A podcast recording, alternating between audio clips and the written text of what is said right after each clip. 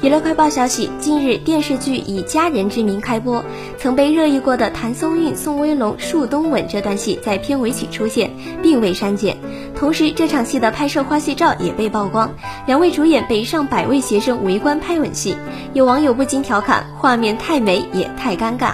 据了解，《以家人之名》讲述的是三个原生家庭的孩子和两个爸爸组成的全新家庭，上演的关于家庭、成长以及悲欢离合的故事。看这个剧情就觉得非常有趣。当初这部剧在拍摄的时候就被称为“中国版请回答一九八八”。谭松韵在这部新剧也很有看点，与宋威龙的感情也再现了一个关于治愈与成长的故事。